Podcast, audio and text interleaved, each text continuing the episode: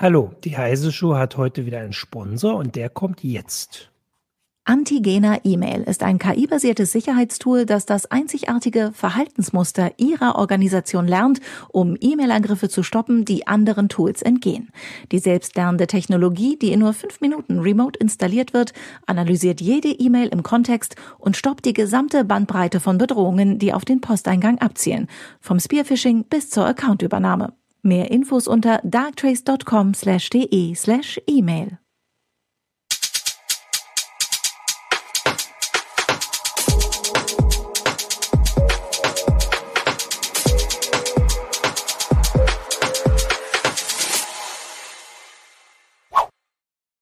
Hallo, willkommen zur Heise Show. Ich bin Martin Holland aus dem Newsroom von Heise Online und habe heute mit mir hier Michael Link aus der CT-Redaktion. Hallo Michael. Ja, hallo. Bevor ich sage, worüber wir reden, ich will ja immer auch mal hier, vor allem wenn der CT-Redakteur, CT-Kollege da ist, die CT in die Kamera halten. Das ist nämlich aktuell die Retro-Heft, die Retro-Ausgabe. Genau. Und die gibt's gerade am Kiosk oder bei Abonnenten im Briefkasten. Ist ganz cool. Genau, aber darüber reden wir nicht. Jetzt kann Michael wieder kommen, genau. Wir reden heute über ein Thema, das hattest du, ich weiß gar nicht, ist schon ein bisschen her in der CT, aber die Sendung klappt erst heute, und zwar Starlink, das Satelliteninternet von SpaceX, also nicht nur das, also da gibt's ja noch andere, da reden wir ja gleich drüber, und so ein bisschen die Sorgen von Astronomen und überhaupt alles, was es damit auf sich hat, weil inzwischen muss man ja sagen, wird das ernst oder real? Wir kommen ja gleich zu den Zahlen. Aber vielleicht kannst du einfach mal kurz zur Einführung erzählen, was das ist, was es damit auf sich hat. Und also dann gucken wir mal, warum wir drüber reden müssen. Naja, im Grunde ist es halt so, dass man mit dieser Geschichte eine Massenkonstellation von Satelliten meint, die relativ niedrig über der Erdoberfläche fliegen. Niedrig meint hier so um und bei so etwa 550 Kilometer. Ein paar sollen etwas höher fliegen, ein paar etwas niedriger. Und die sollen im Grunde das Internet auch in Gegenden bringen, in denen es normalerweise nicht verfügbar ist, weil es sich da vielleicht für Firmen nicht lohnt, da extra Mobilfunkmasten hinzustellen oder Leitungen hinzulegen. Und die Aufmerksamkeit ist deswegen so groß, weil es sich eben um eine sehr große Anzahl von Satelliten handelt, die eben dann auch die Erde umkreisen sollen. Wir reden da sagen wir mal, Größenordnung um und bei 30.000 Satelliten. Ja. Das ist natürlich eine ganze Menge. Und gerade in der Anfangszeit hat man eben auch sehr, sehr stark oder kurz nach dem Start sieht man die eben auch immer sehr gut am Nachthimmel, was für jedermann auch klar erstmal etwas Besonderes ist. Und natürlich muss man darüber reden, was das jetzt eigentlich bedeutet. Ja, wir können ja erstmal sagen, dass das so, ich würde sagen, die letzte oder aktuelle Entwicklung in der Geschichte ist, die man schon ein bisschen länger beobachtet. Es gibt mehrere große US-Konzerne, die gesagt haben, wir wollen das Internet in den letzten Winkel der Welt bringen. Facebook hat da eine Weile so so Drohnen, so riesige Segelflugzeuge, glaube ich, getestet, die einfach quasi dann über diesen Gegenden so mehr oder weniger im Kreis fliegen sollten, muss ich sagen, weil soweit ich das weiß, ist dieses Programm oder dieses Projekt eingestellt oder zumindest auf sehr niedriger Flamme wird das entwickelt. Google hat so Heißluftballons oder nicht so, also wie so Wetterballons, die einfach immer quer um die Erde fliegen sollen. Auch getestet. Ich glaube, die sind auch im Einsatz so ein bisschen, aber das wird da auch nicht viel, während SpaceX einfach Nägel mit Köpfen macht seit letzten Frühjahr, glaube ich. Werden einfach immer mehr dieser Satelliten da hochgeschickt, genau um das zu machen, was du sagst, um halt den letzten Winkel der Erde mit Internet zu versorgen. Vielleicht kann man da erstmal, also du hast darüber geschrieben, wie groß ist denn überhaupt das Problem? Ist das so, dass irgendwie auf der Welt so viele Menschen wirklich sagen, das ist jetzt unser drängendstes Problem, dass wir Internetzugang kriegen und wir kriegen das hier nicht vor Ort und hoffen deswegen auf US-Firmen? Naja, Zahlen lügen natürlich immer, aber sagen wir mal, während meiner Recherche habe ich sehr häufig so die Zahl von ungefähr 51% der Erdbevölkerung gesehen, die eben tatsächlich noch über gar kein Internet verfügen. Und nicht nur, dass das natürlich auch gewisse Nachteile für die Leute selber hat, Manche würden ja auch sagen, es hat auch Vorteile. Aber sagen wir mal, Fakt ist schon, es ist zumindest für Leute erkennbar, dass es, sagen wir mal, gewisse Nachteile einfach mit sich bringt, dass wir diese Internetabdeckung tatsächlich nicht weltweit haben. Und dieses Projekt soll unter anderem eben auch Internet eben dahin bringen, wo es eben vorher gar nicht verfügbar war. Ich kann mir allerdings nicht vorstellen, dass das jetzt aus mildtätigen Motiven jetzt passiert. Natürlich will Elon Musk damit auch Geld verdienen, das ist wohl ziemlich klar. Das heißt, warum ist es ein Problem? Man kann eigentlich sagen, in dieser ganzen Diskussion um Starlink, um diese Satelliten, kommt man sich so ein bisschen vor wie in einem Spinnennetz, weil das ganze Thema sehr, sehr viele Objekte hat, die irgendwie in diesem Netz kleben bleiben, wenn man jetzt diskutieren möchte. Wir reden da über das Thema Weltraummüll. Wir reden da auch über das Thema Sichtbarkeit am Himmel. Wir reden über die Bedenken, die Astronomen haben. Nicht nur die Astronomen, die also mit Fernrohren oder mit Teleskopen ins All schauen, sondern wir reden auch über die Radioastronomie, die auch betroffen ist. Und wir reden auch über das Thema, welche Implikation hat denn ein solches Netzwerk, wenn es komplett im Himmel ist? Wer kontrolliert das?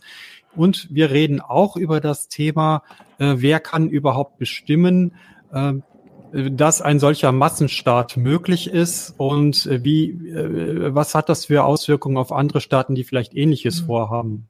Ja. Ich habe gerade überlegt, ich würde mal ein bisschen trotzdem anfangen jetzt bei den, also das sind vor allem auch Kritikpunkte daran, aber solange das Netz nicht noch nicht läuft, ist das auch logisch, dass vielleicht vor allem Leute sich melden, die sagen, wir finden das blöd, weil wir die Vorteile noch nicht sehen können. Aber vielleicht können wir trotzdem mal anfangen und sagen, so potenzielle Vorteile davon aufzuzählen. Also auch wenn natürlich gibt's in Deutschland auch weiße Flecken, wo man irgendwie nicht ins, wo Mobilfunk nicht erreichbar ist, wo man nicht reinkommt oder wo vielleicht auch das Festnetz noch zu langsam ist.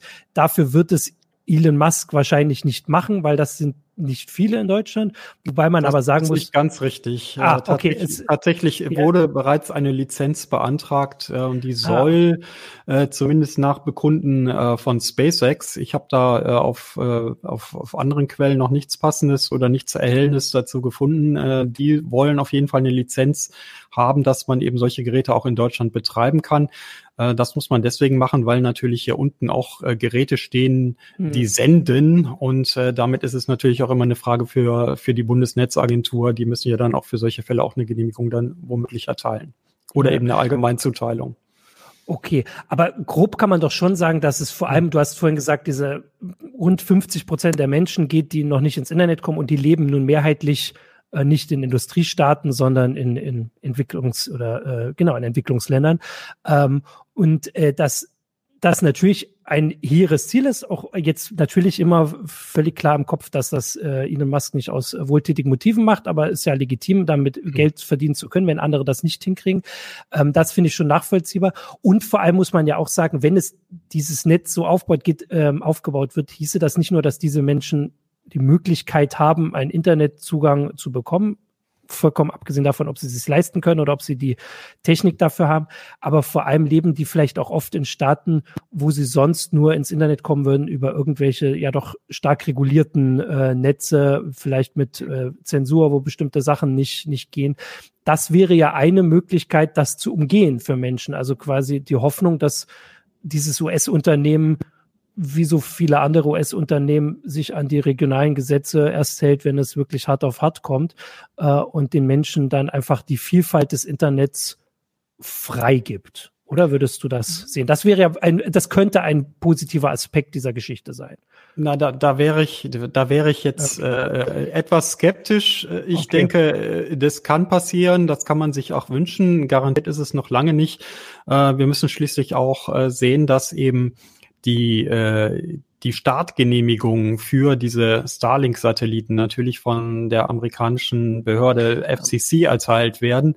Und natürlich gibt es da immer einen Rückgriff der Regierung und vielleicht auch sogar ein Druckmittel zu sagen, liebe Leute, wir würden euch solche Startgenehmigungen nur dann erteilen, wenn ihr dies und das und jenes tut.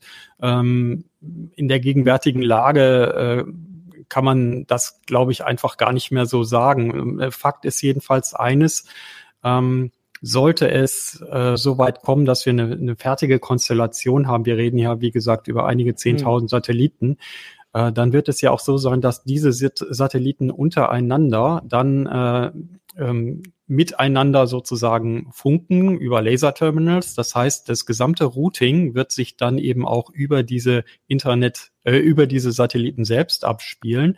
Bodenstationen wären dann zwar noch nötig, aber halt nicht mehr in so großer Zahl, wie es jetzt der Fall ist. Was eben dann auch heißen würde, die gesamte Infrastruktur liegt dann in der Hand von Starlink und die können dann natürlich auch bestimmen, sagen wir mal, wie es ist so mit Filterregeln und ähnlichen Dingen. Und natürlich gibt es auch immer ein wirtschaftliches Druckmittel zu sagen, wir erlauben unten unseren Kunden auf der Erde in irgendeinem Staat XY eben nur dann den Betrieb, wenn Starlink dies und das bei Überflügen sozusagen rausfiltert. Das wäre alles denkbar. Okay, also sprich, es ist alles nicht ausgeschlossen, was man sich da jetzt so ausdenken kann. Tatsächlich ist es mir auch bei der Recherche in vielen Fällen so vorgekommen, als wenn tatsächlich das Projekt entsteht, während es gemacht wird. Und dass da jetzt nicht so ein genereller Marschplan gemacht worden ist, so wollen wir es machen und so soll sich das am Ende dann auch abspielen. Das sieht man also beispielsweise ja auch daran, dass eben der Plan, auch noch eine weitere Charge Satelliten in relativ hohen Umlaufbahnen um 11 bis 1200 Kilometern fliegen zu lassen, dass der eben dann ad acta gelegt worden ist und sozusagen durch das Gegenteil ersetzt worden ist, nämlich besonders niedrig fliegende Satelliten um und bei 350 Kilometer fliegen zu lassen. Ja. Wir sehen es an vielen Punkten, dass sich eben diese Pläne laufend ändern, und mich persönlich hat eben noch mit am meisten gewundert, dass eben ich von Elon Musk einen Tweet aus dem Ende Mai 2019 gelesen habe, in denen er seine Mitarbeiter zu diesem Zeitpunkt anweist, doch ein bisschen mehr dafür zu tun, dass eben die Albedo, also letztlich das Reflexionsvermögen von eingetroffenem Licht von der Sonne, etwas zu vermindern. Das, finde ich, ist ein bisschen arg spät. Ne? Ja. Ja, also da kommen wir gleich drauf. Ich wollte jetzt noch mal kurz auf den Punkt sagen, also vielleicht kann man es so zusammenfassen, diesen Aspekt, dass es nicht unwahrscheinlich ist, dass, also sollte dieses Netz dann in Betrieb gehen, es einfach eine weitere Technik ist, die US-amerikanische Regeln und US-amerikanisches Rechtsverständnis und vielleicht auch US-amerikanische Strafverfolgung quasi so weltweit verbreitet. Also das, so würde ich das so ein bisschen von dir zusammenfassen, so wie wir das kennen, dass Facebook so die Moralvorstellung so ein bisschen auch quasi auf der ganzen Welt beeinflusst, weil sie halt einfach überall nach ähnlichen Regeln löschen. Könnte es sein, dass das Internet, also das wird nicht das Internet, was vor 30 Jahren erhofft wurde, es ist einfach frei und alles geht, sondern dann haben halt hat Starlink da die Kontrolle drauf. Vielleicht können wir mal kurz zur Technik was sagen, bevor ich würde dann zum Stand der Dinge mal so ein bisschen kommen, und ich wollte natürlich auch unseren Zuschauern und Zuschauerinnen fragen, dass sie auch ein bisschen Fragen stellen. Habe ich auch schon ein paar, da kommen wir gleich zu. Vielleicht einfach nochmal kurz zum Verständnis, wie das funktioniert. Also ist das so, dass das sage ich mal, das Handy jetzt oder der Laptop direkt mit dem Satelliten kommuniziert, oder kommuniziert der mit einer Gegenstelle auf der Erde, die mit dem Satelliten kommuniziert? Wie ist das gedacht? Naja, für den Nutzer selber wird sich gar nicht so sehr viel ändern. Ja. So, wenn wir jetzt beispielsweise ans Homeoffice denken oder an das Zuhause, dann haben wir in der Regel eigentlich Geräte, die mit irgendeinem anderen Gerät, nämlich dem Router, kommunizieren, und der macht dann irgendwie den Rest. Der Normalbürger bekommt ja dann eigentlich auch nicht mit, was dann so danach passiert. Ja. Letztlich wird es dann auch für den Starlink-Nutzer so ähnlich sein. Der kriegt so ein Teil, das also so aussieht wie so eine Satellitenschüssel, die stellt er sich irgendwo hin, großartig drehen und wenden muss er daran nichts. Wir reden ja hier über eine Massenkonstellation, sodass der eigentlich keinen großen Unterschied bemerkt. Auch die bis jetzt eigentlich immer so mit Satellitenfunk verbundenen Latenzen werden wir da nicht haben. Das heißt, für den fühlt sich das Internet eigentlich fast genauso an wie das, was er bis jetzt so kennt. Ja, und das liegt daran, dass die so tief fliegen. Also wir hatten im Forum einen Hinweis drauf, es gebe ja schon Satelliteninternet und tatsächlich gibt es Konstellationen, die Satellitenverbindung überall auf die Welt bringen, aber die Satelliten sind, korrigiere mich, also die sind im geostationären Orbit, das heißt deutlich höher. 30.000 Kilometer war das, glaube ich. 35.000 und ein paar zerquetschte. Ja. Das ist so, das erzeugt natürlich eine große Signallaufzeit und für viele Zwecke eignet sich das natürlich nicht. Ja, ja. Das muss man halt sehen, das soll es beheben. Ja, und hier in dem Fall geht es um Satelliten, die also aktuell in etwas mehr als 500 Kilometern Höhe kreisen. Es sollen welche dann noch tiefer kreisen. Das sind dann die Entfernungen, die überbrückt werden müssen. Klar ist da noch was hinten dran und muss auch wieder runtergehen, aber selbst insgesamt kommen da deutlich geringere Distanzen zustande und man merkt das eben auch wenn das Lichtgeschwindigkeit ist. Okay, also das ist diese Sache und dann jetzt würde ich einfach mal den Stand der Dinge mal so ein bisschen sagen. Ich habe nämlich gerade nachgeguckt. Also ich habe in der Meldung, muss ich gestehen, habe ich einen Starlink-Start schon reingerechnet, der dann doch noch nicht stattgefunden hat gestern am Mittwoch, sondern jetzt auf heute verschoben wurde. Also es sind jetzt, ich glaube, 830 Satelliten im Orbit von Starlink oder gestartet worden. Ich glaube, es sind schon nicht mehr alle da. Ich hatte dann geschrieben, es sind fast 900. Das ist da noch nicht der Fall, weil es werden immer 60 Satelliten gestartet. Ja, aber nur zwei. Ja, aber zum Vergleich, um das in Kontext zu setzen, also insgesamt, ich habe auch gerade geguckt, also eine aktuelle Liste von Satelliten, die es einfach im Orbit gibt, kommt auf von Wissenschaftler, ich habe jetzt die Quellenangabe nicht hier, aber es sind 2700 Satelliten, die Erde umkreisen, künstliche Satelliten oder halt 2700 plus der Mond. Und ja, das heißt, jeder vierte Satellit, der da gezählt wird, ist schon Starlink. Auf jeden Fall, ne? Und wir haben da schon eine ganze Menge Satelliten, die da oben kreisen. Es kommen ja auch praktisch im Wochen- oder 2 Wochen Abstand eben immer Pakete um und bei 60 hinzu. Da sind manchmal noch ein paar andere Payloads dabei und später sollen dann noch Massenstarts von ungefähr 200 bis 400 Satelliten dann erfolgen. Und man kann sich dann natürlich schon vorstellen, wenn man jetzt die reine Zahl jetzt sieht, da hat es mal eine schöne Rechnung gegeben, wenn man jetzt sich die Erde vorstellt und dann vielleicht noch so die alte Einheit kennt, sozusagen von den Raumgraden, na? Dann reden wir hier, also von Quadratgraden, dann reden wir jetzt hier darüber, dass wir, wenn wir den ganzen Himmel betrachten, 242.000 Quadratgrad in etwa hat. Ja. Und so der Vollmond, also ein Quadratgrad entspricht so ungefähr der Fläche von so 4 Vollmondscheiben, so dass man dafür mal so ein Gefühl hat, wie viel das ist. Ja. Und in jedem dieser Quadratgrade wäre dann sozusagen irgendwann mal perspektivisch ein solcher Satellit zu sehen. Das heißt, das ist dann schon ein ganz schön dichtes Netz, was dann ständig uns umkreist. Ne? Und natürlich kann man sich vorstellen, dass das zwar einerseits die Verbindung im Internet sichern dürfte, auch ein schnelles Routing garantieren würde, aber eben durchaus eben auch Astronomen und auch andere Leute beunruhigt. Ja, und man kann ja, also nur um das zu sagen, also wir sagen jetzt immer Starlink und SpaceX und Elon Musk und so, das ist der Grund, weil das ist halt das einzige dieser Projekte, die schon in der Realisierung sind. Also wie gesagt, wir werden dieses Jahr noch die 1000 Satelliten da übertreffen. Das ist, also außer es gibt jetzt ein Problem bei einem Satellitenstart oder so. Aber es gibt ähnliche Projekte von anderen Anbietern, die quasi das Gleiche machen wollen, vielleicht andere Satellitenzahlen machen. Also Amazon nennt das Project Kuiper. OneWeb hat sowas Ähnliches vor, ist aber pleite gegangen, ist aufgekauft worden. Die haben ja ein paar schon gestartet. Ja, ne? Also 74 dieser OneWeb-Satelliten sind ja schon gestartet. Und es gibt schon so ein paar andere Konstellationen, die tatsächlich auch zumindest mal vorgeplant sind. Dazu muss man natürlich auch die rechtliche Geschichte insgesamt sehen.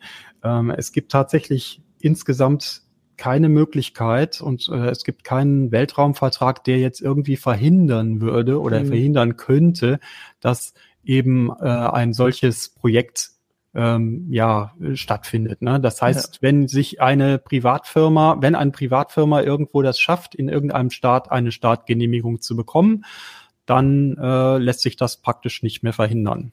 In der Situation sind wir jetzt. Ja, das wollte ich vor der Sendung auch, oder habe ich nachgeguckt, weil wir hatten im Forum eine Frage dazu, wie das überhaupt erlaubt werden kann. Also man muss sagen, das hat in den USA die FCC, die Telekommunikationsaufsicht, erlaubt, die ist dafür zuständig. Sie hat SpaceX, also ich bin ehrlich gesagt bei den Zahlen immer nicht so ganz vielleicht auf aktuellen Stand, aber soweit ich weiß, ist die erlaubt sind 12.000 Satelliten für SpaceX. Dafür müssen sie bis, ich glaube, in 3 Jahren die Hälfte davon im All haben. Sowas. Ja.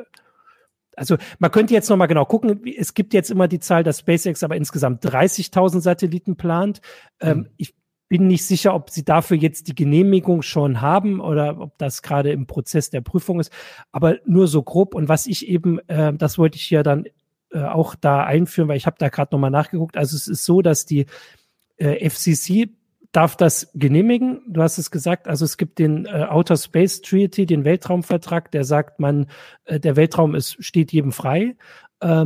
Die Staaten sind verantwortlich für alles, was von ihnen aus passiert. Also die USA sind nicht nur verantwortlich dafür, was mit NASA-Satelliten passiert, die sie halt selbst verantworten, selbst bezahlen, bauen und hochschießen, sondern auch für Satelliten, die sie genehmigen, die von Privatunternehmen hochgeschossen werden. Da ging es aber vor allem, also am Anfang, darum, was halt passiert, wenn so einer abstürzt. Und ich habe gefunden, das hörte ich noch kurz da, weil ich das ganz spannend fand. Also es ist mal ein sowjetischer Satellit in Kanada abgestürzt, und die Sowjetunion hat dafür 300 Millionen Dollar, kanadische Dollar wahrscheinlich, Schadensersatz bezahlt. Also dafür sind diese Regelungen, aber da geht es halt um Abstürzen. Da muss man jetzt sagen, diese Starlink-Satelliten sind viel kleiner als das, was es sonst an Satelliten gibt. Soweit ich das überblicke, werden die nicht, also wenn sie abstürzen, verglühen sie. Die werden nicht irgendwo abstürzen und jemanden irgendwie in Gefahr bringen. Außer du widersprichst jetzt. Die sind viel kleiner. Ja, das wird eher nicht passieren. Ich glaube, die Gefahr, die man da eher sieht und die auch zumindest Astronomen, die letztlich überhaupt Weltraumnutzer insgesamt ansprechen, die geht eher in eine andere Richtung, nämlich dass beim Wiedereintritt eines solchen Satelliten in die Erdatmosphäre werden ja auch niedriger fliegende Himmelskörper sozusagen oder die Bahn niedriger fliegender Himmelskörper durchkreuzt, beispielsweise der ISS. Und da rechnen die Leute einfach aufgrund der schieren Anzahl. Man muss ja sagen, dass ungefähr pro Jahr dann 6.000 dieser alten Satelliten wieder sozusagen in den Deorbit gehen sollen. Das wäre nochmal ein Thema, wie erfolgreich das überhaupt bis jetzt gelungen war, nämlich nicht sehr. Und dann haben wir eher die Gefahr, dass eben dabei eine Kollision entsteht oder mehrere Kollisionen und dass das letztlich zu diesem berühmt-berüchtigten Kessler-Effekt führt, nämlich dass dann diese unteren Umlaufbahnen derartig unkontrolliert vermüllen, dass man da nicht sinnvollerweise irgendwie eine vernünftige Bahn- oder Startplanung überhaupt treffen kann, was dann natürlich auch wiederum höhere Bahnen betrifft, beziehungsweise überhaupt Raketenstarts. Ne? Ja. Also das so ein bisschen eine Frage, ich habe da tatsächlich jetzt auch keine Zahl, aber ich gucke jetzt im Chat so rum, eine der ersten Fragen war, wie alt diese Satelliten von Starlink werden sollen. Also ich habe jetzt, weiß nicht, ob du eine genaue Zahl hast, es sind ein paar Jahre, oder? Weißt du's? Es sind 5 Jahre sind veranschlagt als Betriebsdauer und nach diesen 5 Jahren da hat sich dann Elon Musk wieder sehr wolkig ausgedrückt. Er hat halt gesagt, sie haben sehr fortgeschritten, überhaupt die am meisten fortgeschrittenen Techniken, das ist so ein bisschen trumpistisch ausgedrückt, um die halt wieder runterzubringen. Bei sehr niedrig fliegenden Orbits, also unter 5 und 6, man spricht dann zwischen 6 und 500 Kilometern, erledigt sich das in der Regel tatsächlich durch atmosphärische Dichte und so von selbst, aber eben nicht nur. Ich habe vorhin nochmal in einem Bericht der European Space Agency ein paar interessante Zahlen gefunden zum Thema, wie geht denn das eigentlich, wie erfolgreich sind die eigentlich so beim Thema Deorbit von eben ausgedienten Satelliten. Und das fand ich dann doch ein bisschen bemerkenswert. Also insgesamt fallen nach den Zahlen, ich muss mal kurz auf meinen Zettel gucken, 40-60% fallen eben durch die Schwerkraft beziehungsweise, also das wäre ein bisschen volkstümlich ausgedrückt, also letztlich durch natürliche Prozesse, Reibungen und so weiter tatsächlich herunter. 20% der Manöver, um die in diese Bahn zu bringen, sind auch erfolgreich, aber ungefähr 20% sind tatsächlich auch nicht erfolgreich. Das heißt, bei 6.000 sammelt sich da schon so einiges an, was dann eben nicht erfolgreich landet. Diese Zahlen sind relativ verwirrend. Vielleicht bin ich tatsächlich jetzt auf die Schnelle sogar selber drauf reingefallen, was ich zugeben müsste. Aber tatsächlich hat mich eine Sache noch etwas beunruhigt, nämlich dass eine Reihe von Satelliten, die eben jetzt auch oben sind, wir sprechen ja da von ungefähr 5.000 funktionierender Objekte, tatsächlich nicht so gebaut sind, dass sie eben ein solches kontrolliertes aus dem Verkehr ziehen, aus dem Orbit ermöglichen. Ne? Ich weiß jetzt gar nicht, also ich habe, wie gesagt, diese 2.700, ich bin jetzt bei den Satellitenzahlen, muss man auch sagen, dass es, also das kommt natürlich drauf an, was zählt man, wie zählt man, aber es geht darum, dass unabhängig davon, wie genau die aktuelle Zahl, wo man die jetzt hernimmt und festlegt, ist klar, und das ist der Punkt, um den es geht, wenn SpaceX und Amazon und die anderen, und selbst wenn nur SpaceX seine Pläne realisiert, wird ein Vielfaches der bereits aktiven Satelliten einfach allein durch diese Satellitennetzwerke dahin kommen. Das ist der wichtige Punkt.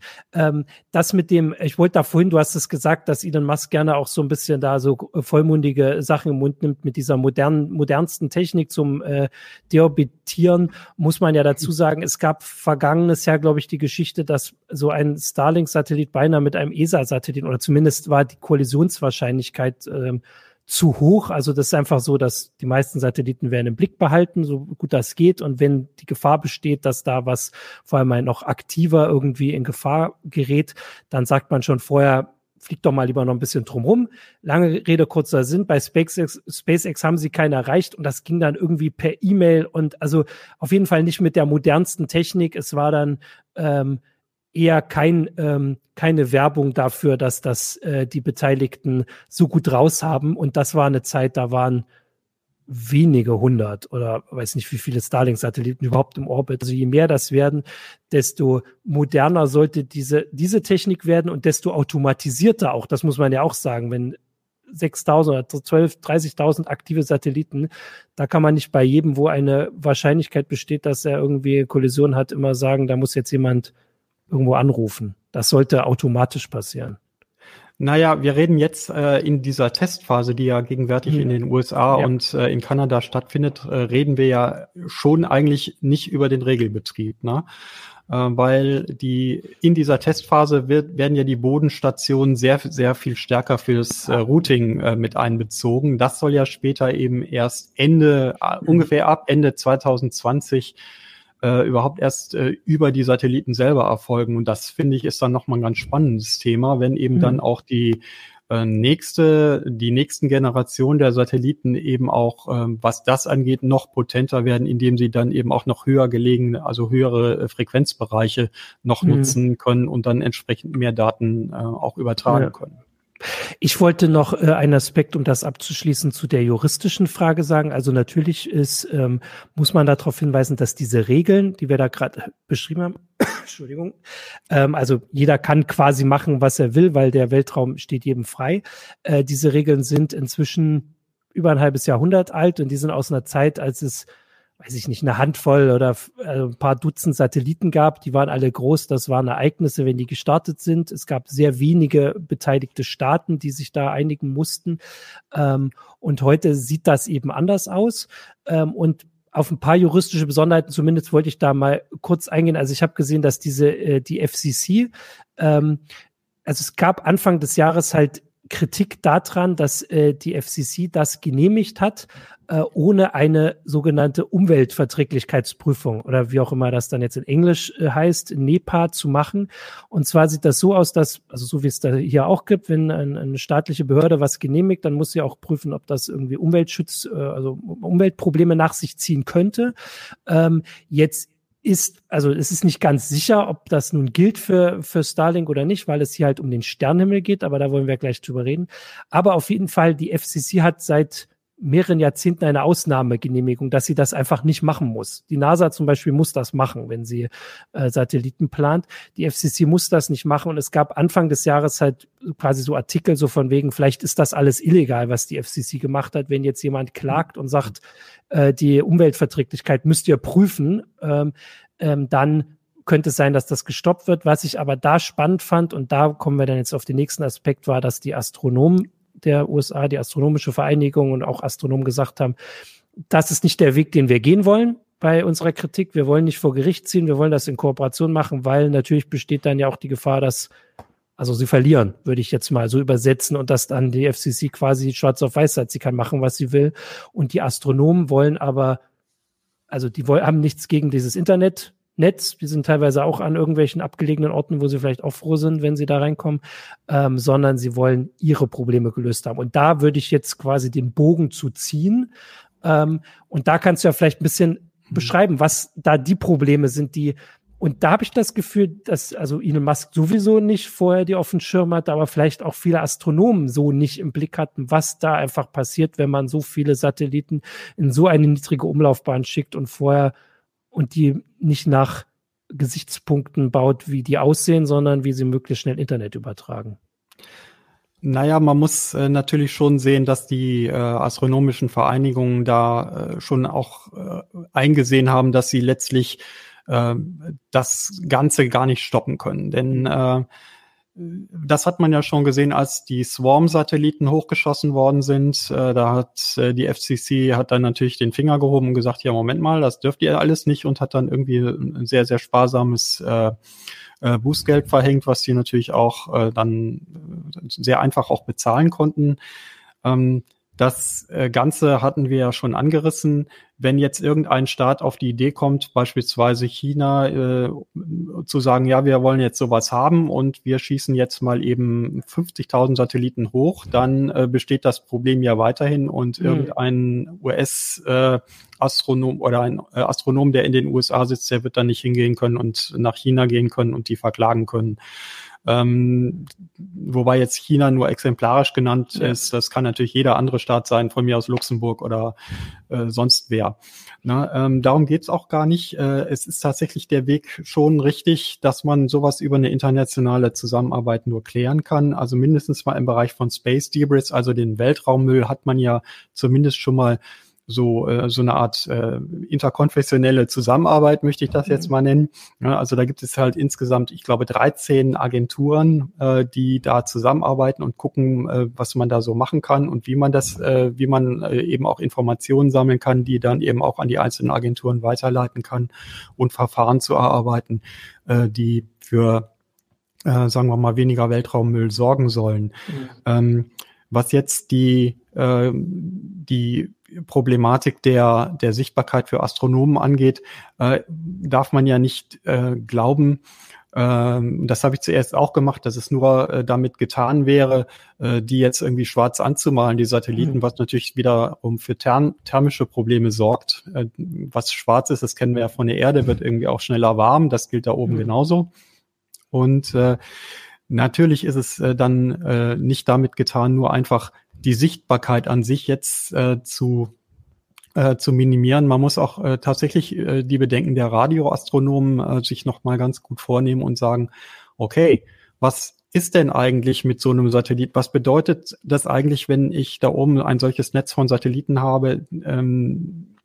Was bedeutet das für meine eigenen Beobachtungen? Und dann muss man halt wieder sehen, dass so ungefähr ein Smartphone von der, sagen wir mal, Sendeleistung, das stellt sich für so einen Radioastronomen ungefähr so her, habe ich gelesen, es stellt sich so dar wie nach der Sonne und Cassiopeia A ist das die drittstärkste Radioquelle. Na?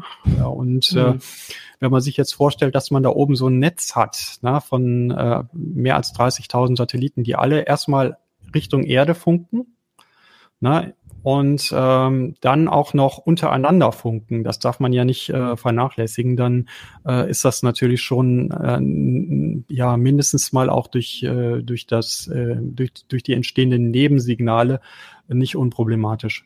Ja, ich würde noch trotzdem erstmal bei den optischen Astronomen bleiben und einfach mal kurz auf diese Geschichte eingehen, also so ein bisschen mir, so wie ich das hier beobachtet habe als Redakteur, der darüber berichtet ist, dass als letztes vergangenes Jahr im Frühjahr die ersten Starlink-Satellitengruppen gestartet wurden, gab es dann nach einer Weile die ersten Astronomen oder Astrofotografen auch eher, die Bilder gemacht haben, auf denen mit einmal diese ja, wie so eine Perlenschnur aufgetaucht ist. Also, weil diese Satelliten vor allem am Anfang, also muss ich vorstellen, die Rakete startet die einfach und dann werden die da ausgesetzt und dann suchen die sich erst ihre Position oder suchen, also, ne, das wird gesteuert natürlich. Und am Anfang sind die halt einfach noch so direkt hintereinander in so einer Kette, die einfach auf diesen Aufnahmen, egal wie kurz man die macht, einfach zu sehen sind. Wenn man sie natürlich länger belichtet, was bei anderen Beobachtungen nur wieder der Fall ist, sind das einfach Streifen und, das klingt jetzt vielleicht nicht unbedingt problematisch für wissenschaftliche Sachen, wenn man sich immer vorstellt, dass da nur ein bestimmter Stern angeguckt wird, aber so ist es halt nicht. Also es gibt natürlich Astronomen, die, weiß ich nicht, zum Beispiel den ganzen Sternenhimmel angucken, also auch Teleskope, die einfach durchgehend auf den ganzen Sternenhimmel gerichtet sind, um zum Beispiel eine Sternexplosion zu finden. Und wenn da andauernd diese Streifen und diese Striche drüber sind, das hat man halt relativ früh mitbekommen, dass das problematisch ist. Und dann gab es eben die Untersuchung und dann wurde eben festgestellt, wie problematisch. Und da gibt's halt Unterschiede. Das ist so das, was ich mitgekriegt habe. Jetzt wollte ich kurz gucken. Ja, ja, das, was sagen wir? Ja. Ja, das stimmt. Es ist auf jeden Fall schon mal richtig, dass eben die Auswirkungen dieser ganzen Starlink-Satelliten ganz, ganz unterschiedlich sind.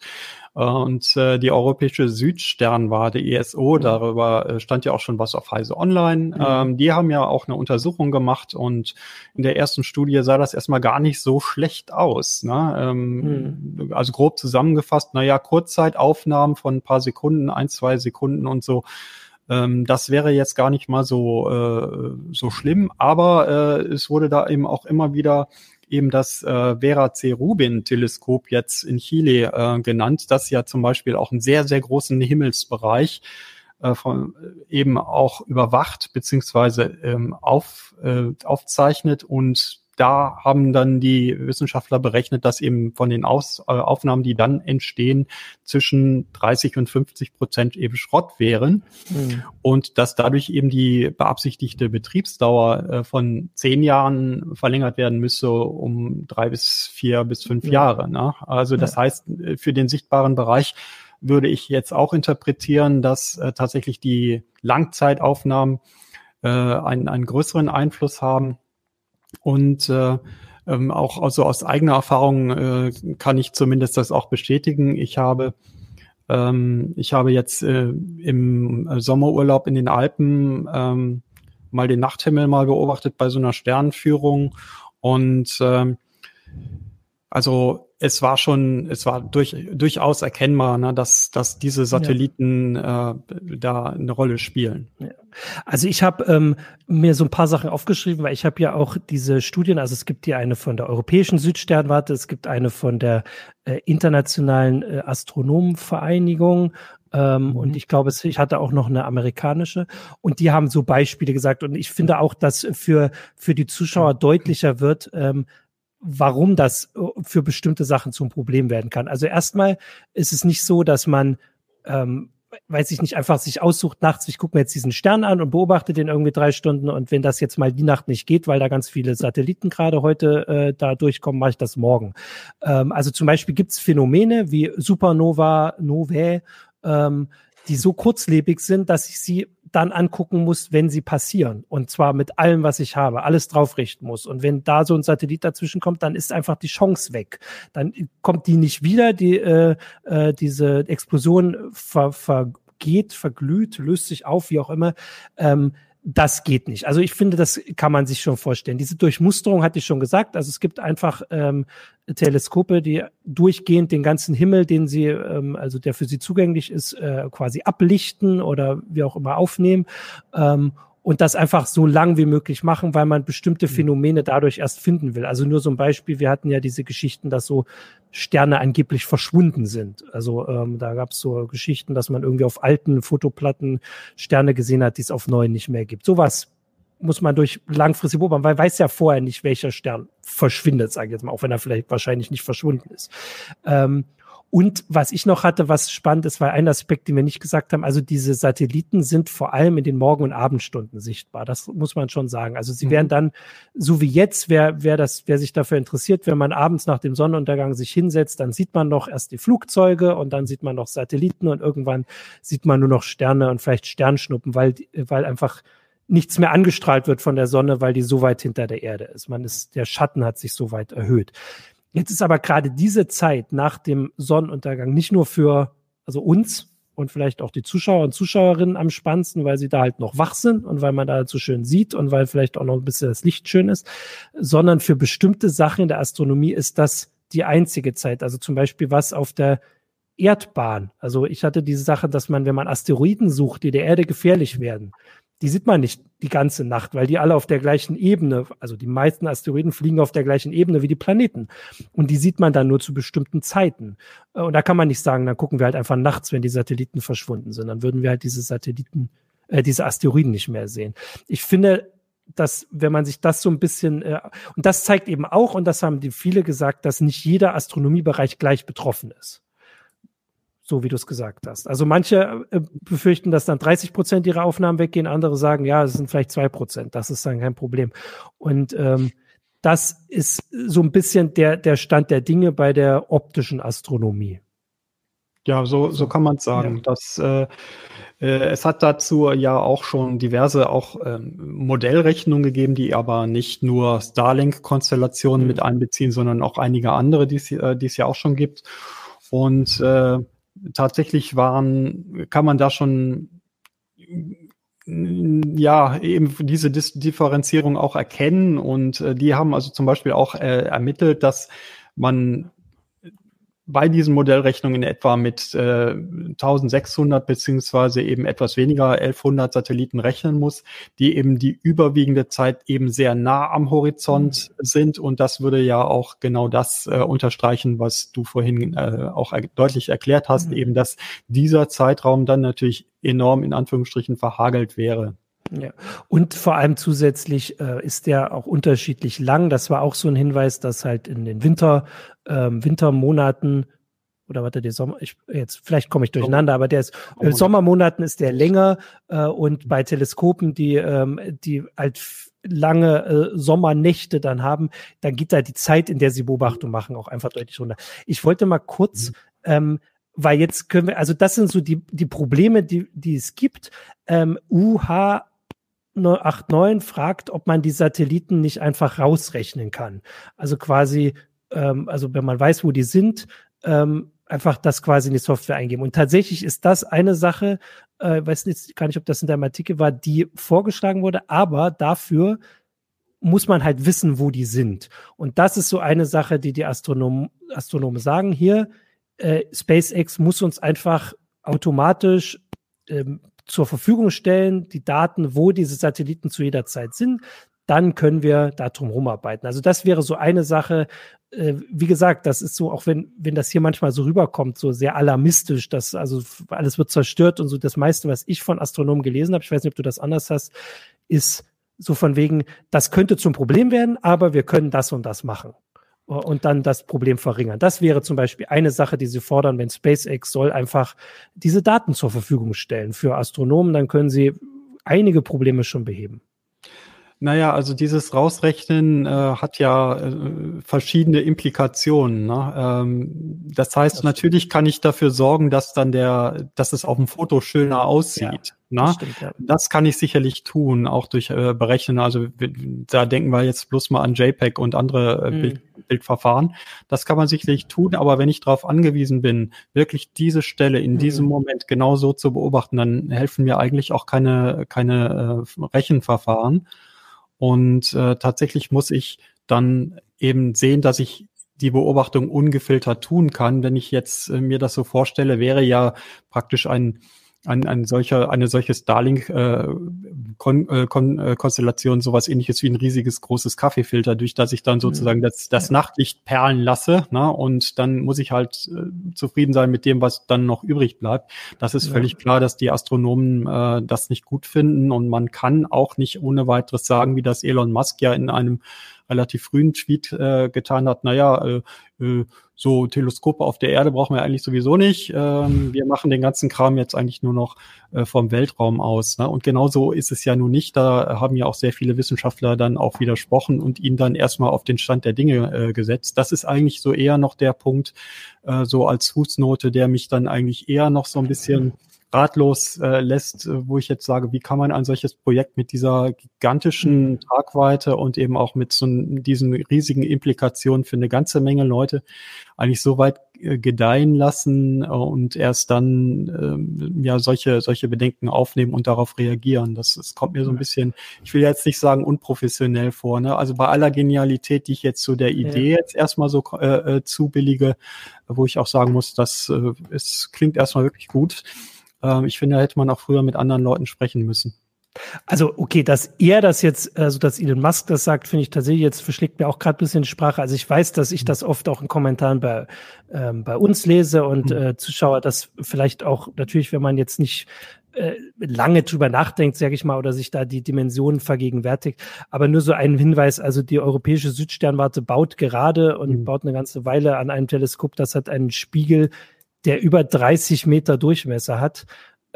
Es gibt nicht mal ansatzweise Technik, um sowas ins All zu bekommen, geschweige denn, um das dann zu warten und irgendwie hinzupositionieren und sowas. Das muss auf der Erde gebaut werden, und das ist noch nicht das Einzige. Also die USA bauen ja auch 30 Meter Teleskop. Also das heißt, das sind Dimensionen, die ganz anders sind, und natürlich bestimmte Technik muss auch, weiß ich nicht, besonders gekühlt werden und sowas gesteuert werden. Also das ist völlig außer Frage, dass man nicht alles ins All schieben kann.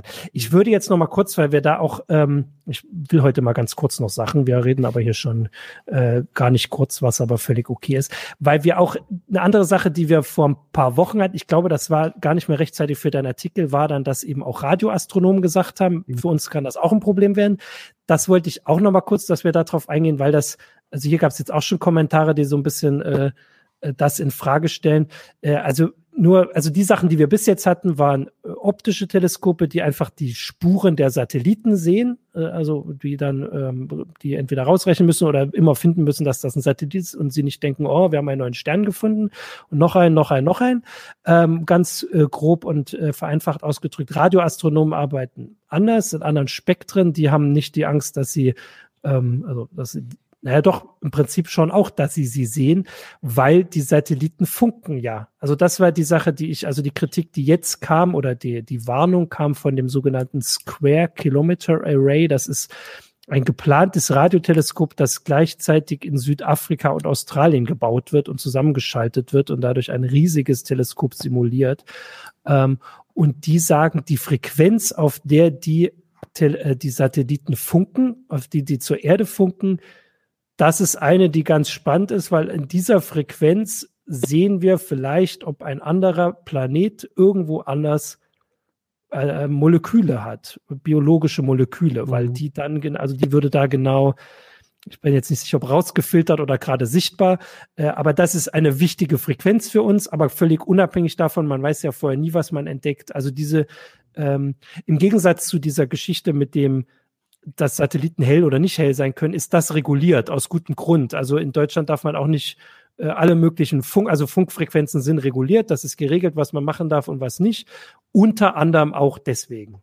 Und es gibt Gebiete, und das war, weil Christian Walter das auf Facebook geschrieben hat, aber das ist ein Kommentar, den brauchen wir, glaube ich, hier nicht so grob nochmal, also nur grob darauf hinweisen. Also es gibt Gebiete in den USA, wo Radioastronomie betrieben wird, da ist überhaupt kein technisches Gerät erlaubt, gar nichts. Da darf man kein Smartphone mit reinnehmen, da darf man nicht Fernsehen gucken und sowas, weil wie gesagt, die sind für die Teleskope so hell wie die Sonne oder fast so hell wie die Sonne und die würden halt ablenken. Und das ist natürlich ein Problem, wenn mit einmal ganz viele Satelliten da oben kommen und andauernd rumfunken. Und das war die Kritik der Radioastronomen, die eben in eine gewisse andere Richtung geht, weil das kann man halt nicht übermalen. Also man kann nicht, also die müssen ja auch zur Erde funken, die sollen ja Internet zur Erde bringen. Also man kann ja nicht sagen, die funken jetzt nicht. Aber man könnte sagen, um kurz noch, ich bin zwar Moderator, aber ich schreibe ja auch immer dazu, deswegen rede ich ein bisschen länger. Man könnte sagen, und das war so ein Vorschlag, diese Gebiete sind ja jetzt gekennzeichnet. Also es gibt das, ich kenne das Green Bay Teleskop, glaube ich, in den USA ist da sehr bekannt, weil das ein großes Tal in Virginia ist, wo gar nichts irgendwie angemacht werden darf, was technisch ist. Diese Gebiete gibt's und man könnte einfach sagen, die Leute dort brauchen eh nicht euer Starlink-Internet, die haben das irgendwie kabelgebunden. Dort gibt's einfach keine Empfangsstation und ihr schaltet eure Satelliten einfach ein, die Starlink-Satelliten, dass sie da nicht hinfunken. Und die haben gesagt, das würde schon um den Faktor 10 das verringern, was zumindest schon mal gut ist, aber es eben auch nicht abschalten. Ja, das wäre natürlich eine Lösung, die man mit den Betreibern sämtlicher Megakonstellationen, die dann noch kommen werden, treffen müsste. Also nochmal Stichwort internationale Zusammenarbeit. Nur nochmal zur Verdeutlichung. Wenn wir heute zum Beispiel, also wenn wir über solche Satellitensignale reden, ne, dann reden wir ja jetzt, Stichwort GPS, das kennt man ja so, über Signalstärken, die sind schon sehr, sehr gering. Also wenn ich jetzt hier meinetwegen einen Empfänger habe, dann brauche ich schon so eine Empfindlichkeit von, sagen wir mal, minus 157, minus 160 dBm ungefähr, um die zu dekodieren. Wenn ich jetzt volkstümlich denken würde, ach ja, das so ein Signal empfange ich mal und guck mal, wie laut das ist, wie laut das piept, dann würde man an einem Radioempfänger gar nichts hören, weil dieses Signal so leise ist, dass es komplett im Rauschen eingeschlossen ist und erst durch aufwendige Rechenverfahren überhaupt erstmal daraus gerechnet werden muss. Jetzt ist es ja so, dass diese Satelliten, die da runter, diese Starlink-Satelliten, die also Richtung Erde funken sollen, natürlich auch nicht mit Volldampf funken, weil sie ja auch nur eine bestimmte Sendeleistung zur Verfügung haben und weil sie eine bestimmte Lebensdauer erreichen sollen. Das heißt, die Signale, die da von diesen Satelliten kommen, die wirken ja erstmal gar nicht so laut. Und trotzdem ist es halt immer noch so, dass dass das viel zu laut ist für das, was die Radioastronomen eigentlich empfangen wollen. Die wollen ja dann eigentlich auch gerade zum Beispiel um solche Emissionsspektren von irgendwelchen Gasen oder sowas oder bestimmten Vorgängen, die im Weltall stattfinden, wenn die das empfangen wollen, dann reden wir hier eben auch mal über Empfangsdauern von mehreren Wochen und zum Teil Monaten. Und anschließend werden dann mit aufwendigsten Verfahren eben diese Rauschanteile alle rausgerechnet, so dass man am Ende irgendwann mal vielleicht irgendwas zu sagen hoffen könnte. Ne? Also die sind tatsächlich darauf angewiesen, im übertragenen Sinne jetzt die Flöhe husten zu hören und jede Quelle, die man da hat, stört auf jeden Fall. Ne? Ja, und weil hier gerade der Hinweis von Mario Kutzer auf YouTube kam, dass sie natürlich ein Spektrum benutzen da zum Funken, das auch zum Beispiel von der NASA benutzt wird oder anderen. Ich finde, man sollte einfach auf diesen Unterschied hinweisen, dass also wenn die NASA einen Satellit hat, der seine Daten zur Erde funkt, dann funkt er eine bestimmte Antenne an. Das wäre ja sonst total Quatsch, wenn er in alle Richtungen zu allen Zeiten, er hat ja auch eine Antenne, mit der zumindest relativ grob die Richtung erwischt. Und alle anderen Satelliten, also die meisten funktionieren ja so ähnlich, weil sie mit bestimmten Gegenstellen kommunizieren. Während Starlink einfach komplett alles abdecken soll. Die ganze Landschaft in alle Richtungen, überall hin. Das ist einfach also nicht nur der quantitative Unterschied, es sind einfach viel mehr Satelliten. Also die NASA, weiß jetzt nicht, ob man nachgucken kann, wie viele NASA-Satelliten es gibt. Es werden wahrscheinlich nicht 100 sein im Erdorbit.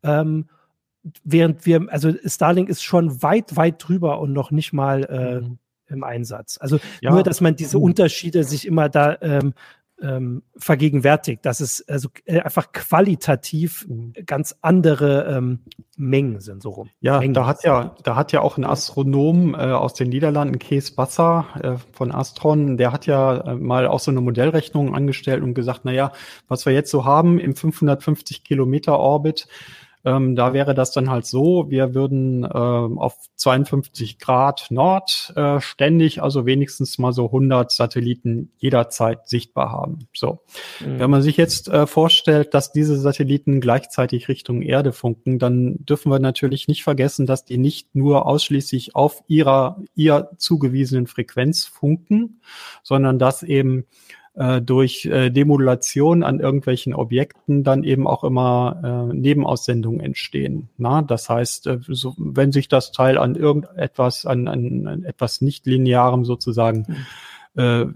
bricht, um das volkstümlich auszudrücken, dann entstehen Nebenaussendungen und mit anderen Worten, es entsteht dann auch eine regelrechte Rauschglocke. Ne? Und das haben wir dann natürlich schon auch in dem Bereich, dass wir dann eben auch davon ausgehen müssen, das verschlechtert natürlich solche Bedingungen schon. Natürlich, klar, wir haben zurzeit schon eine ganze Menge Satellitensignale, die eben Richtung Erde funken. Und das hattest du ja auch schon gesagt, die sind in der Regel gerichtet. Die haben wenige Grad, wenn überhaupt Grad. Meistens bündeln diese Antennen ja noch sehr, sehr viel stärker Richtung Bodenstation, so dass wir da diesen Effekt nicht ganz so haben. Ne? Und man muss da eben auch im Kopf haben, dadurch, dass SpaceX das so ein bisschen so hauruckmäßig macht. Wir haben ja Beispiele schon dafür gesagt, dass da oft Sachen erst deutlich werden, wenn sie schon passiert sind, während bei diesen anderen Satelliten, also ich meine, die NASA ist staatliche Weltraumagentur, da wird vorher alles 25 Mal durchgerechnet, einfach diese Folgenabschätzung anders laufen müssen. Das, als es offensichtlich bei SpaceX und Starlink passiert, auch wenn man vielleicht anderes erwarten würde, aber wie gesagt, so ein paar Beispiele zeigen schon, dass es offensichtlich nicht so der Fall ist, dass hier einfach dieses Silicon Valley Motto, move fast and break things, einfach auf den Weltraum übertragen zu worden sein scheint, sage ich jetzt mal vorsichtig, weil natürlich wissen wir da nicht alles. Und dass hier eben durchaus größere Konsequenzen haben könnte. Wie gesagt, ich möchte aber nochmal darauf hinweisen, dass was ich immer interessant fand, war, dass wenn die Astronomen das aufgeschrieben haben und studiert haben und geprüft haben und nachgerechnet haben, dann waren oft so Sachen, dass gesagt wird, die Auswirkungen sind hier relativ groß, hier klein, hier zu vernachlässigen. Also, dass sie schon da vielleicht mehr relativieren als wir das jetzt gerade gemacht haben, keine Ahnung, aber so ein bisschen darauf hinweisen, wobei ich da eben auch sage, dass sie oft mit vielleicht auch ein bisschen konservativen Rechnungen vorgehen, was die Anzahl von Satelliten vorgeht. Also die Radioastronomen, die jetzt ihre Studie gemacht haben, die haben zum ersten Mal auch ausgerechnet, was passiert, wenn es nun 100.000 solcher Satelliten gibt. Das sind natürlich Zahlen, die hatten wir noch gar nicht im Kopf. Aber klar, wenn SpaceX 30.000 will und dann kommt Amazon nochmal mit 10.000, dann sind die US-Unternehmen alleine bei 40.000. Und du hast völlig recht, dass China, ohne jetzt irgendjemand was vorzuwerfen, natürlich nie sagen wird, das nehmen wir auch für uns, sondern China hat auf jeden Fall die Mittel und die Ressourcen, um sowas selbst aufzubauen, und Europa würde vielleicht auch nachziehen und dann sind wir ganz schnell bei den 100.000. Und was das, also für die Radioastronomen war das tatsächlich teilweise ein Totalausfall, also bei diesen bestimmten Spektrallinien, ich sage jetzt mal, die optischen Astronomen, habe ich diese Zahl noch gar nicht gelesen. Und jetzt mal wieder als Erinnerung darauf, womit wir angefangen haben, die Sendung, was, wie gesagt, bei den Astronomen jetzt nicht so das Thema ist, aber diese Menge von Satelliten und dann geht mal was schief und dann kommt eine Kettenreaktion, wenn da was kaputt geht, dann brauchen wir gar nicht mehr diskutieren, was wir in den Orbit tun, dann müssen wir uns Sachen überlegen, wie wir klarkommen ohne eine beträchtliche Anzahl von Satellitendiensten und wie wir da aufräumen. Also das jetzt mal ganz, das ist noch eine andere, darüber hatten wir am Anfang geredet. Das ist bei 100.000 Satelliten auch wieder eine komplett andere Geschichte als bei 30.000. Am Anfang der Sendung klang 30.000 hier sehr, sehr, sehr viel, fand ich. Deswegen hatte ich auch die 12.000, weil das war die ich sicher wusste, dass es da die Genehmigung gibt. Aber wie gesagt, man könnte auch, man kann auch davon ausgehen, dass in absehbarer Zeit 100.000 geplant sind. Na, im Grunde ist es halt schon so, wie es bereits ja auch schon formuliert wurde. Starlink, der Komplex Starlink, der macht halt offenbar, was eben zurzeit an Baustellen international auch in Sachen Weltraum da ist. Ne? Sprich, wir haben da relativ wenig Verbindliches, international Vereinbartes. wenn man jetzt noch die sagen wir mal, Nationalismen in den letzten Jahren so sieht und dann eben auch noch die Implikationen, was jetzt Internet,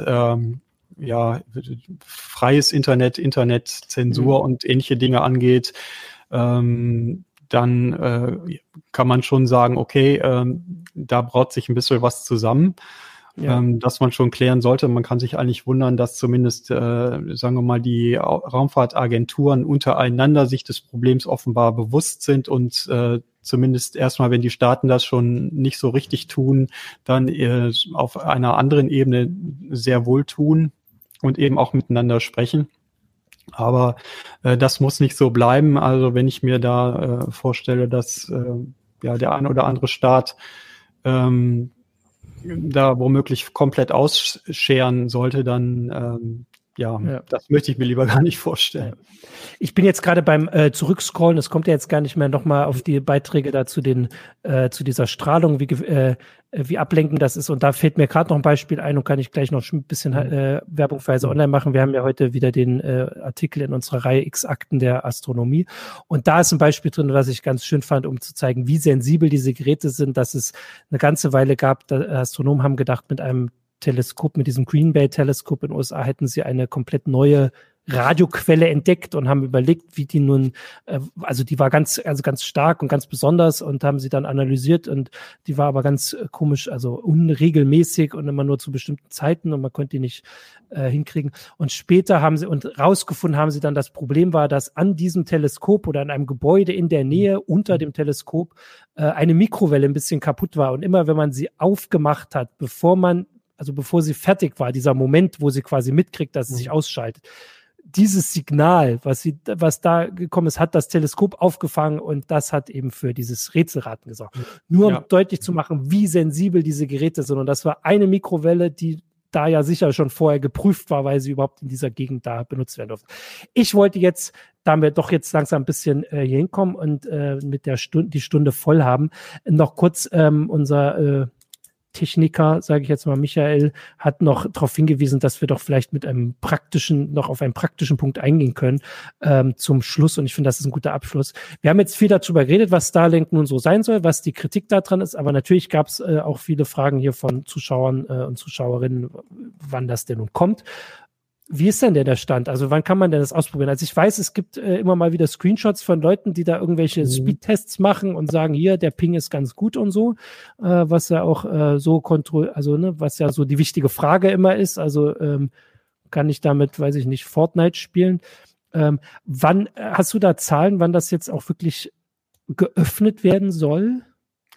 Naja, es ist so, das, was man jetzt so kennt, da spielen die Leute, die jetzt an diesen Tests teilnehmen, ja schon so ein bisschen, wie soll ich sagen, war bonk, ne? Offiziell dürfen sie es nämlich nicht und die Zahlen, die da so auf Reddit und anderen Kanälen so kursieren, die sprechen da zum Beispiel von Downloadraten um 40 bis 50 Mbit pro Sekunde und Latenzen so im Bereich von 20 bis 80 Millisekunden. Also das ist jetzt nicht ganz gut, aber auch nicht ganz schlecht. So würde ich es halt sagen. Man kann halt schon was damit anfangen, besonders natürlich dort, wo man bis jetzt vielleicht gar kein Internet hatte. Ja? Das muss man halt schon immer sich dazu denken. Wann soll es kommen?